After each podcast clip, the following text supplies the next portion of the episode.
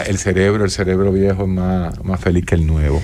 Entonces, pero tú traes gente joven a hablar de estudios, por lo menos en este país haciendo estudios.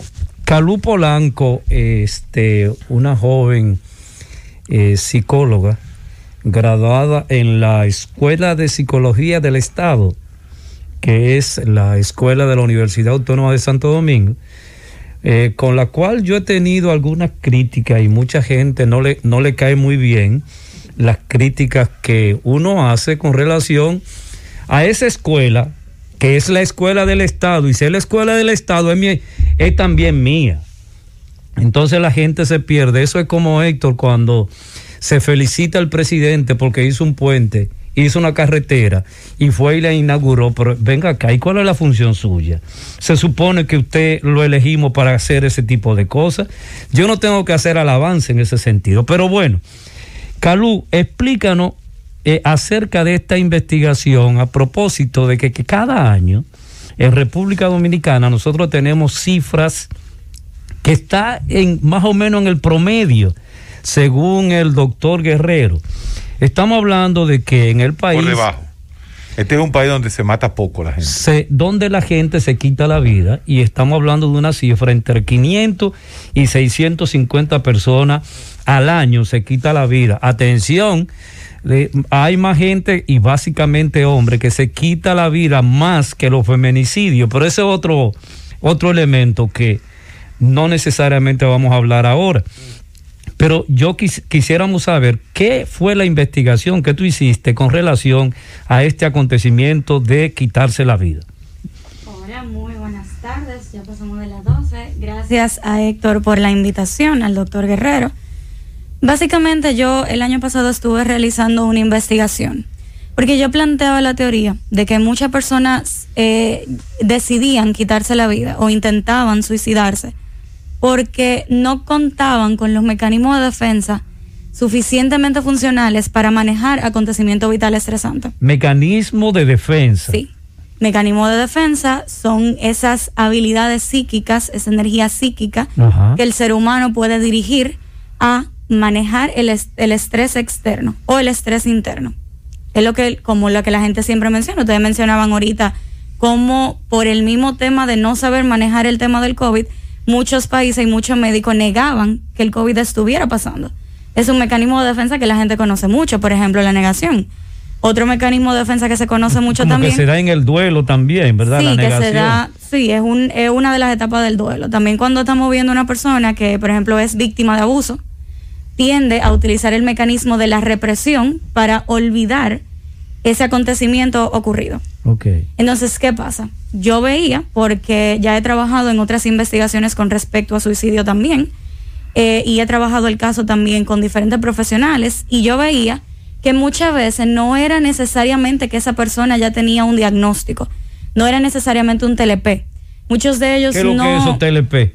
Las personas que tienen el trastorno límite de la personalidad. Ok que es una enfermedad psiquiátrica. Muchos de ellos tampoco, por ejemplo, presentaban síntomas de depresión. Pero ¿qué sí tenían en común? Que habían pasado por situaciones en su vida que no habían tenido herramientas para manejarlos. O sea, situaciones estresantes extremas. Sí. Se hizo un estudio en 2010 que planteaba que los acontecimientos vitales estresantes podían crear enfermedades psicosomáticas en la persona. Y yo tomé ese estudio y decidí probarlo con el tema del suicidio aquí en el país. Yo trabajé en dos hospitales en las unidades de intervención en crisis. Y me llama la atención que descubrí muchas cosas. Los, eh, los profesionales de la salud siempre decimos que hay una diferencia entre los intentos suicidas y los suicidios consumados con respecto al género. Que el hombre logra suicidarse más y la mujer lo intenta, pero la mujer lo intenta. Las mujeres lo intentan 20 veces y los hombres una sola vez. En mi estudio. 8 a 1 es realmente el oh. estudio más, más ajustado, es 8 a 1. Por cada hombre que se mata hay 8 mujeres que lo intentan. Las mujeres son más inteligentes que los hombres. No, las mujeres lo que son es más agresivas que los hombres. ¿Tú crees? Sí, porque el suicidio es un acto agresivo. Sí, definitivamente que sí. Si tú te tratas de matar ocho veces más que los varones, ¿quiénes son más agresivas consigo mismas? Intentan más. Ah, pero yo digo eso con la feminita y me cruza. Ah, pero ya lo dije. Yo soy feminista y yo sé que es verdad. Galván. Yo soy feminista y yo sé una que flecha. Tú sabes que uno está como la arepa. Un día, un día están todos los PRMistas conmigo y otro día le agarro y me. Porque a, ti se te acusa de una persona de, oposición. Eh, yo, claro, yo, estoy, yo soy abajo el que suba. ¿Cómo que abajo el que suba? Pero yo quiero hablar contigo eso porque hay mucha confusión con relación a esa posición tuya. Bueno, porque yo ahora estoy atacando al bloque de salud de, de los partidos de oposición que no han hecho nada, pero no nada Nada. Nada. Seguimos con Calú. Copy paste. Si agarran, cogen estudios. Sí, pero yo vuelvo contigo con relación a eso, porque eso hay que aclararlo. vamos a hablar de suicidio aquí. Ah, es de suicidio que vamos a ver. Entonces, ¿qué pasa? Mi estudio comprobó que el 69% de los intentos suicidas que llegaron a esas unidades de, de, intervención en crisis eran mujeres. Mujeres. En comparación con un 31% que eran hombres. Otro dato súper interesante que me pareció bastante. O sea que el ratio tuyo es 6 a 3. Exacto, más o menos. O sea que está muy bien. Otro de, de los temas bastante interesantes con respecto a esto es que en la gran mayoría de los intentos, el 50% de ellos eran recurrentes. Uf, historia pasada de suicidio, pero, predictor de intento suicidio. ¿Pero en mujeres o en hombres? En, ambos. Ahí en ambos. Entonces, ¿qué más yo encontré? Que el set, no, mentira, me equivoqué ahí. El 75% de los, de los sujetos que intentaron suicidarse con los que yo trabajé eran intentos recurrentes. Incluso muchos de ellos fueron reconocidos por el mismo personal de la unidad de intervención en crisis, que ya sabe quiénes son. Esa ha venido varias veces aquí. ¿Y qué, qué, cuáles fueron las conclusiones en términos de esta investigación? O sea, ¿a qué, a qué tú llegaste? ¿A dónde tú vas con esto? ¿A dónde tú vas y cuáles son tus recomendaciones con relación a esos hallazgos? Yo encontré que el 6% de la población con la que yo trabajé eran las únicas personas que había una conexión entre acontecimiento vital estresante y suicidio. Era el único grupo, era solamente un 6% que su intento suicida no se veía influenciado por un acontecimiento vital estresante. Eso es sacando, por ejemplo, personas que intentaron suicidarse dentro de un cuadro psicótico, de alucinaciones, esquizofrénico, sacando eso, que ya esa es otra cosa, pero solamente el 6% de ellos, su intento suicida no estaba ligado a acontecimiento vital estresante. Okay. En los que sí estaba, en el año previo al intento suicida, en promedio se realizaba o esa persona pasaba por 12 acontecimiento vital estresante.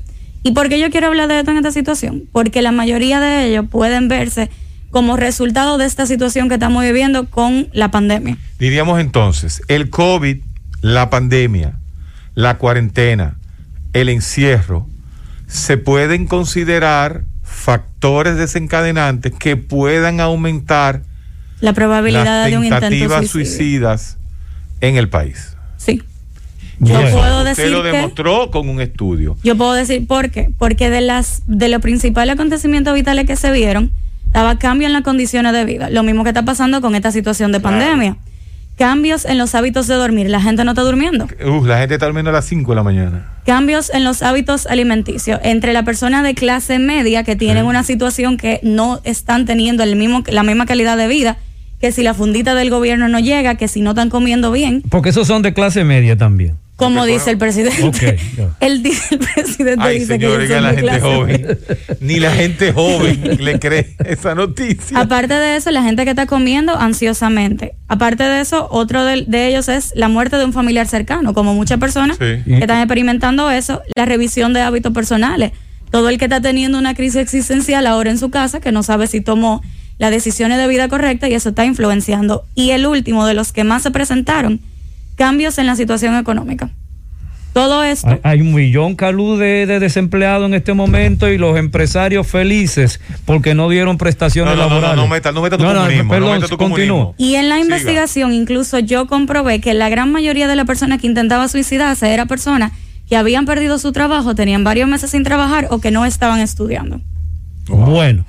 Eh, Calú, yo eh, pienso que, Es excelente, ahorita hay que seguir preguntando sobre eso. ¿Qué tú recomiendas? Porque tenemos, los psicólogos están trabajando en un call center, pero yo me imagino que ya los psicólogos que no tienen ese contacto físico pueden estar en los consultorios como estamos nosotros en la práctica privada. O sea, uno puede ver sus pacientes a una distancia y con mascarilla adecuada Y esa es una de las cosas que yo digo si tienen el entrenamiento clínico, Héctor. Bueno, pero eso es otra cosa. Ah, ok. muchas gracias. Eso es otra cosa, porque también esos dos añitos, esos dos añitos de psicología clínica tampoco es que te da una experiencia muy grande en este país. O sea, hay que ver. Sí, pero para tú, te, y tú lo dices, pero tú eres que lo dice, que para poder hablar clínica, tú tienes que haber visto pacientes. Acuérdate, acuérdate que aquí hay un lío muy grande. A ver. Tú tienes coaching con un entrenamiento de seis meses y dos semanas. Tú tienes terapistas de adicciones que con un año de entrenamiento te dan terapia. Entonces la terapia... No, y ahora han aparecido... Los sociales. No, no, los influencen.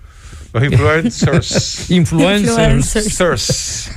que han aparecido. pero los influencers son los maduros que aquí. Y cobran todo lo, todo lo cuarto del mundo. Ganan más que uno. Ganan más que uno. Ya. no, no, este es un país que no tiene nombre. Claro, no, pero que sea así, que hermano.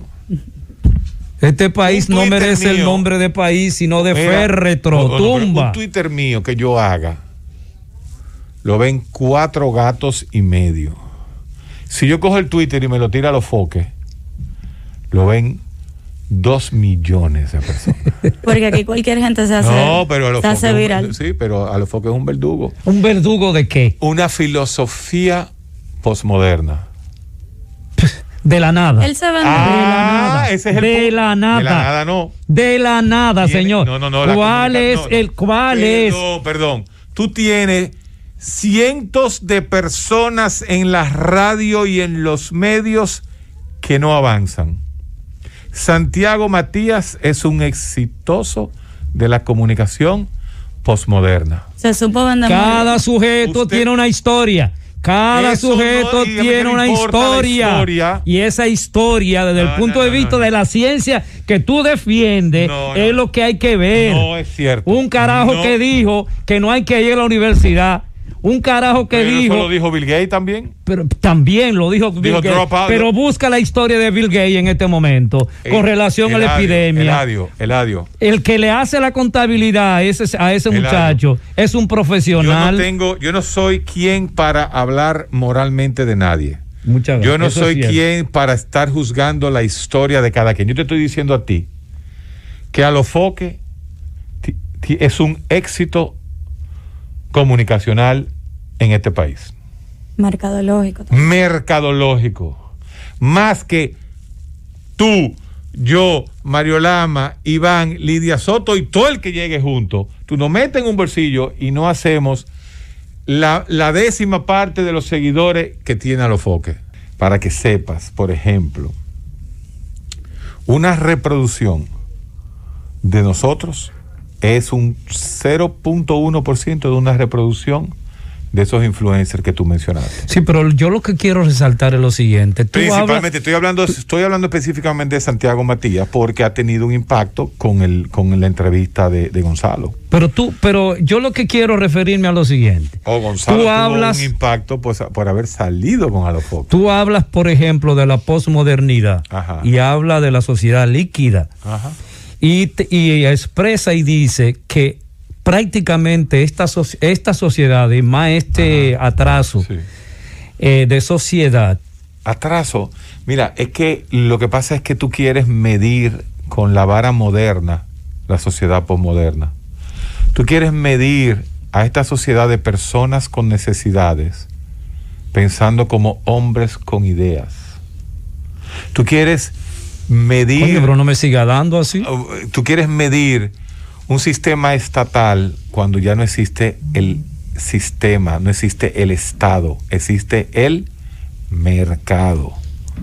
Ahora somos personas con necesidades en un mercado del deseo. Allá voy. Entonces, cuando aparece un individuo como ese, cuando aparecen comunicadores, ¿qué comunicador, señor? ¿Por, qué tú das categoría de esa magnitud? Porque es tremendo. No es ningún comunicador. ¿Cuál es el contenido? educacional. El, contenido te ha dicho el, contenido, pero escúcheme, pero escuche mi punto de vista.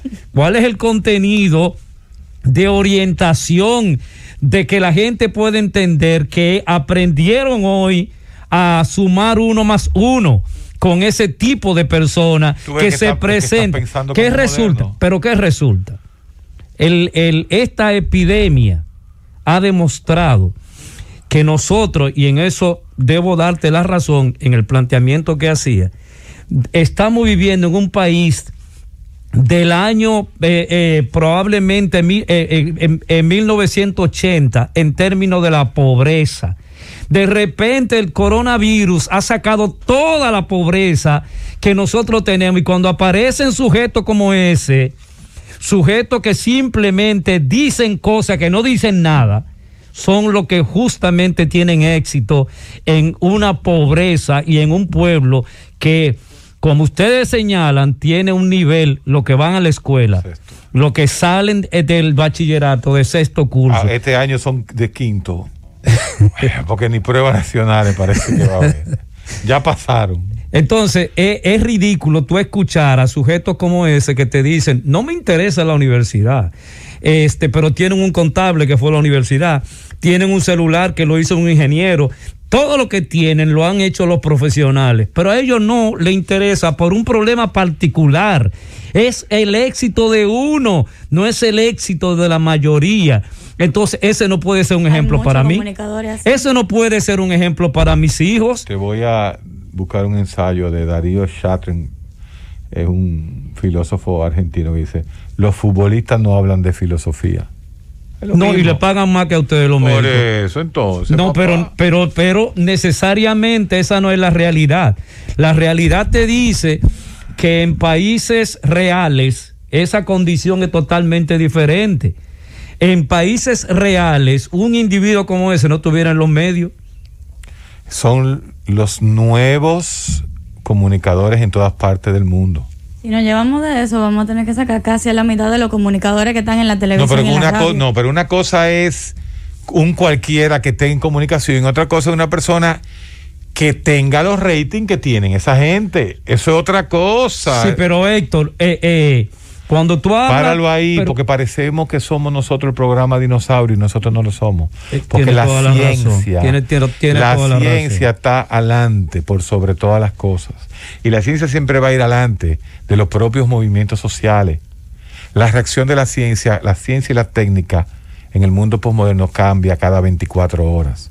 Las sociedades cambian cada 20, y esos años. pasan a la historia. Las partes, los paradigmas sociales duran más en cambiar que los paradigmas eh, científicos. Los paradigmas, los paradigmas científicos están variando cada cinco años. Pero los paradigmas psicológicos todavía, el DCM5 eh, eh, no se ha implantado. Va a durar 10 años para poder decir el DCM5 cuando ya ojalá y no venga más nunca un DCM6. Entonces, realmente vamos a terminar el programa de hoy continuando con este estudio, ¿no? Este estudio de suicidio en República Dominicana. Como psicóloga, licenciada Polanco, ¿usted cree que debemos ponerle atención a esta situación? Claro.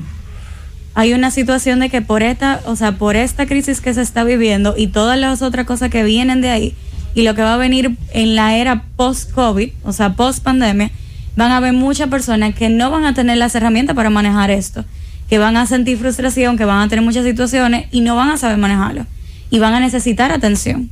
Que yo entiendo que la atención primero se puede dar de manera preventiva, porque se supone que parte de la salud y del rol del psicólogo es preocuparse porque la salud mental se cuida de manera preventiva. Aquí no se hace mucho, pero es una de, de las tareas que tenemos nosotros como los psicólogos. O sea que primero hay que verlo de una manera preventiva, de prepararnos para de dar herramientas a, los, a las personas para que puedan manejar ese tipo de situaciones y luego entonces prepararse para hacer las intervenciones del lugar. Bueno, pero el, el bueno, tú lo señalas. Eh, no sé si en tu investigación aparece el hecho de que, por ejemplo, en República Dominicana y prácticamente en casi en el mundo, buena parte del mundo, eh, aquí se invierte menos del 2% en salud y esa inversión de menos del 2% en salud eh, del presupuesto nacional eh, incide también en lo siguiente. Se invierte, prácticamente no se invierte en lo que es el problema de salud mental. O sea, para, los, para las personas que eh, tienen las políticas de salud en República Dominicana, el tener un trastorno mental es prácticamente que no existe, que realmente es un acontecimiento de un loco y que se volvió loco sin ninguna eh, posibilidad de que ese ser humano pueda ser atendido, pueda ser atendido. Y, resulta que eh, en la medida de que, y en esta investigación que tú has hecho, eh, podemos, o, yo he entendido eso, de que hay que establecer políticas que puedan realmente frenar eh, esas tres condiciones, ¿verdad?, que regularmente la gente que se quiere quitar la vida plantea, que es la ideación, la, eh, la, planificación. y la ejecución. Entonces, en ese momento de la ideación, tú encontraste datos en, en términos de esas personas que idealizan poder producir este acontecimiento. Sí, y son bastante interesantes. ¿Por qué? Porque como yo te dije, un 75% de los sujetos son reincidentes en los intentos suicida. Pero solamente el 50% de ellos ha tenido pensamiento previo. Que había pensado suicidar. O sea, la ideación. Ajá. Y en la planificación, el 62% de los pacientes no había planificado suicidarse. Muchos de ellos me dijeron, no, mira, yo me intenté suicidar y tú le preguntas entonces, pero tú lo planificaste. No, yo no lo planifiqué. Yo lo hice y ya. Tú le preguntabas, ¿tú habías tenido ideación suicida? Sí, pero eso hacía mucho. Eso hacía ya meses. No fue como previo al intento realmente. El tema del, de cada, o sea, la última vez que tuvieron pensamiento suicida, no lo tengo aquí en los datos, pero sí yo lo estudié. hay un muy poco por ciento que te puede decir que lo pensó en tres meses antes o dos semanas antes. La mayoría era mucho tiempo antes. No lo planificaba, pero en el momento en el que ocurría algún tipo de crisis, siempre había una de las que yo mencioné, alguna crisis cercana al intento suicida. Entonces, luego de, esa situación, de ese acontecimiento, la persona sin planificación previa intentaba suicidarse. Eh, ¿Y cuál fue el universo de tu investigación? El universo fueron todas las personas que se han atendido en unidades de intervención en crisis, pero mi muestra fue de dos hospitales. De dos hospitales. ¿Pero hay un número de, de personas 50, 50 y algo de sujetos. Yo trabajé con, con, una muestra de como 50 sujetos. ¿Y cuál es el origen poblacional de, de el origen eh, económico, social de ese grupo de personas? Yo diría clase media, media baja. Y diría media, me arriesgo a decirlo por el hecho de que no en esos sectores que tienen cerca, no, todo, no todos los hospitales o clínicas donde esa persona pudo haber ido, le, tenían la atención de la unidad de intervención en crisis. Entonces, de muchas otras clínicas y hospitales lo que hacen es que los refieren para esos dos porque son referentes en unidades de intervención en crisis aquí. ¿Quiénes es en, en ese sentido? O sea, tuviste una población, pero según la, lectura que probablemente tú has hecho, ¿quiénes se quitan más la vida? ¿Los pobres o las personas con capacidad económica? Yo creo que eso depende realmente desde qué perspectiva se vea, porque hay estudios que plantean que el mismo tema de una situación económica, de una vida donde tú creces con una desesperanza aprendida, puede entonces llevar a la persona a intentar suicidarse. Mientras que en otras eh, lecturas, en otros eh, autores grandes de suicidio, bien famosos, plantean que hay un tema social de que en mucha cultura el suicidio, aparte de que parte de la cultura, también es hasta cierto punto bien visto, porque si tú, por ejemplo, no aportas a una sociedad, si tú no eres una persona que puede realmente hacer un cambio en esa sociedad, entonces si tú te suicidas está bien. O sea que hay, hay estructuras sociales que pueden hacer el camino hacia esa condición, hacia eh, agredirse a sí mismo. Pero yo me atrevería a decir que en este tipo de culturas, más que un tema necesariamente que un grupo socioeconómico se suicida más que otro. Yo diría que tendría mucho que ver con el estilo de, vida de crianza de esa persona, donde esa persona puede o no crecer con una desesperanza aprendida o como puede o no crecer sin mecanismos para manejar situaciones estresantes. ¿Y, y cuál serían, por ejemplo, eh, son fáciles de identificar las personas que quieren en esa investigación que tú hiciste? Se identificaban fácilmente a las personas que querían quitarse la vida? Realmente yo trabajé con personas específicamente que entraron a la unidad de intervención en crisis por el, por el intento de suicida. Pero si hay algo que yo me di cuenta, porque obviamente yo hice todo mi estudio, muchos casos de intento suicida no llegan a la unidad de intervención en crisis. Realmente ninguno de los dos hospitales yo vi que tuvieran un protocolo establecido de intervención de estos casos. Puede llegar un caso que como es reincidente, el psiquiatra si ya lo conoce, ya una persona que es conocida en esa en esas emergencias, el psiquiatra decide, ok, yo te voy a medicar y te voy a mandar para tu casa porque tú siempre ah, vienes. Se dio en una de las unidades de intervención en crisis también que no tenían disponibilidad porque tenían las camas ocupadas por las personas que recogieron de la calle del programa de salud pública de reinsertar a la persona que viven en la calle. Bueno. A lo loco, entre comillas. Eh, Calú, ¿cuál serían entonces, te hemos preguntado lo, lo que es la conclusión de tu trabajo y las recomendaciones? En breve segundo, porque ya el tiempo se agotó. Que los profesionales de salud mental deben tener mucho cuidado con esto. Esto, los profesionales de salud mental y las personas que también trabajan en clínicas y hospitales. Debemos trabajar el suicidio de manera preventiva y dar herramientas a la persona de cómo manejar los acontecimientos vitales estresantes. Y si usted ve con un paciente que está presentando varios eh, acontecimientos vitales estresantes que podrían desencadenar en esto, estudiar, aunque esa persona no tenga historia de intento suicida, estudiar y abordar esa parte. Bueno, muchísimas gracias, Calú, por elegirnos a nosotros para hacer esa presentación de esta investigación que tú has realizado. Nosotros por este día hemos terminado